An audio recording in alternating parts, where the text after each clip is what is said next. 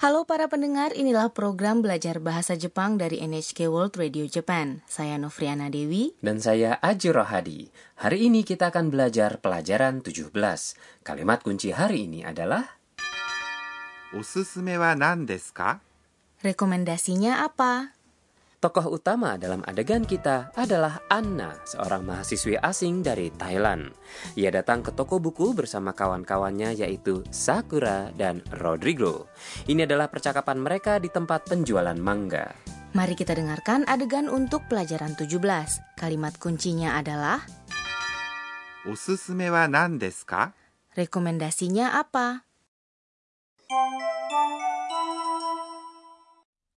Ah, この本いいな。あれも面白そう。さくらさんのおすすめは何ですかこれはどうホラーは、ちょっと。 Sekarang mari saya jelaskan mengenai adegan tadi. Anna mengatakan, あこの本いいな "Ah, buku ini bagus ya." あ Adalah seruan yang mengungkapkan kejutan atau emosi yang ringan. この本 Terdiri dari この yang artinya ini dan 本 yang artinya buku. Bersamaan artinya buku ini. いいな Berarti bagus ya いい adalah kata sifat yang berarti bagus. な adalah partikel yang Anda tambahkan pada akhir kalimat. Lakukanlah saat Anda bergumam atau berbicara pada diri sendiri. Merasa senang adalah ureshi. Jadi saya bisa mengatakan kepada diri sendiri ureshi na saat saya gembira ya. Betul sekali. Kemudian Anna melanjutkan, あれも面白そう itu juga tampak menarik. あれ Artinya itu も adalah partikel yang berarti juga.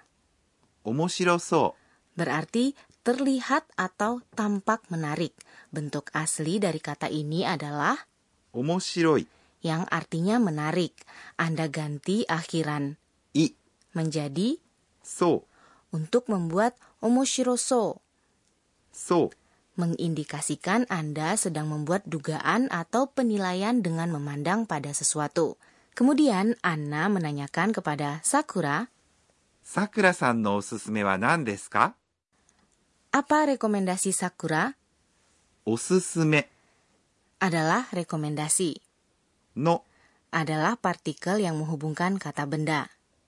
さくらさんのおすすめ Artinya, rekomendasi Sakura は adalah partikel penanda topik. 何ですか Artinya, apakah? Kini kalimat kunci hari ini adalah おすすめは何ですか Rekomendasinya apa? Ini adalah ungkapan yang berguna, jadi mohon mengingatnya. Sakura mengambil satu buku dan menyarankannya kepada Anna. これはどう Bagaimana dengan ini? これ Artinya ini. Wa adalah partikel penanda topik. どう Adalah bagaimana menurut Anda? Ini adalah ungkapan untuk menanyakan pemikiran orang lain. Di sini, setelah kata ini, ですか dihilangkan. Ini membuat ungkapannya menjadi informal. Ini adalah pertanyaan, jadi ucapkan dengan intonasi yang menanjak. Anna melihat pada buku yang disarankan oleh Sakura, lalu menjawab, ホラーはちょっと cerita horor agak ホラー adalah cerita horor. Ini adalah kata serapan dari horror dalam bahasa Inggris. Wa adalah partikel penanda topik, ちょっと artinya sedikit atau agak. Anda dapat mengucapkan ini untuk menolak satu usulan dengan cara halus dan tidak langsung. Setelah coto, ekspresi negatif seperti misalnya sulit bagi saya dihilangkan. Anda gunakan ungkapan tersebut supaya penolakan Anda tidak terdengar terlalu keras. Saat Anda mengucapkannya, hentikan nafas selama satu ketuk setelah co. Coto, kan? Jadi saat seseorang menawarkan sesuatu kepada saya yang saya tidak suka, saya bisa menolak dengan mengatakan coto. Kini mari kita dengarkan lagi adegan untuk pelajaran 17. Kalimat kunci hari ini adalah おすすめは何ですか Rekomendasinya apa?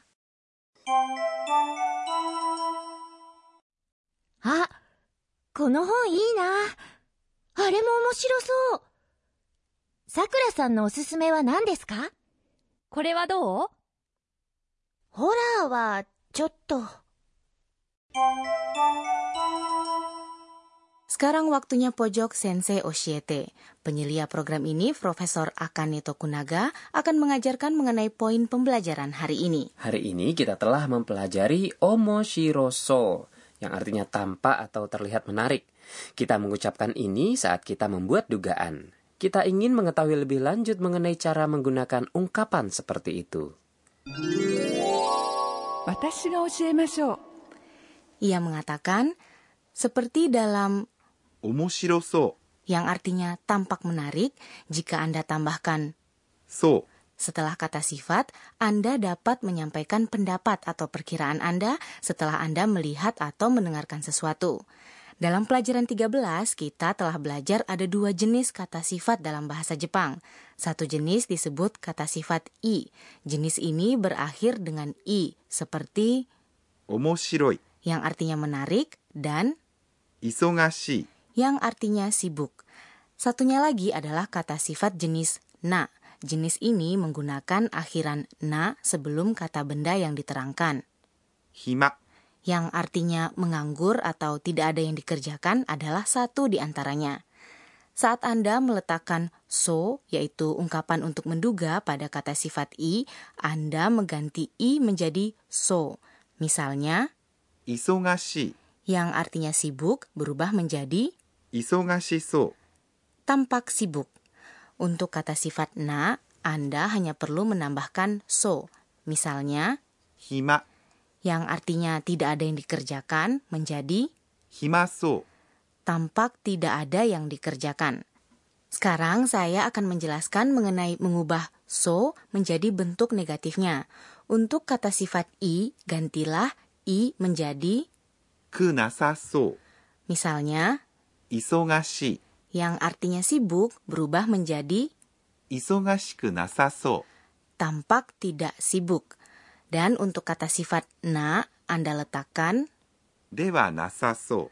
setelah kata sifatnya. Misalnya, 暇。 yang artinya menganggur berubah menjadi 暇ではなさそう。 tampak tidak menganggur. Itulah tadi pojok Sensei Oshiete. Berikutnya adalah pojok kata tiruan bunyi. Kita memperkenalkan kata-kata yang menyerupai bunyi, suara, atau perilaku. Aji, apa kira-kira istilah bahasa Jepang untuk ini? Eh, saya tidak mendengar apa-apa.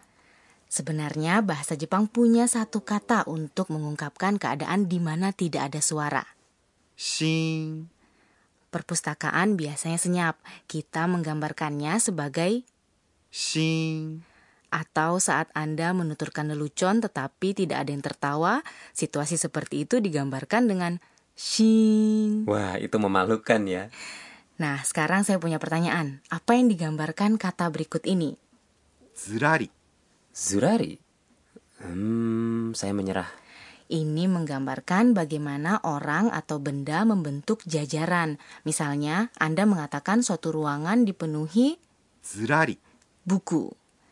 Dan demikian pojok kata tiruan bunyi hari ini. Kita memperkenalkan シーン。 dan ずらり。 Sebelum menutup perjumpaan, Anna mengingat kembali kejadian hari ini dan membuat catatan. Inilah pojok catatan si Anna. えーっと、今日は、 sebuah toko buku besar punya unit komputer bagi pelanggan. Kita dapat menggunakannya untuk mengetahui apakah toko itu punya buku yang kita cari dan jika ada di mana letaknya. Begitu memudahkan. Apakah Anda menikmati pelajaran 17? Kalimat kunci hari ini adalah おすすめは何ですか rekomendasinya apa? Bergabunglah kembali bersama kami.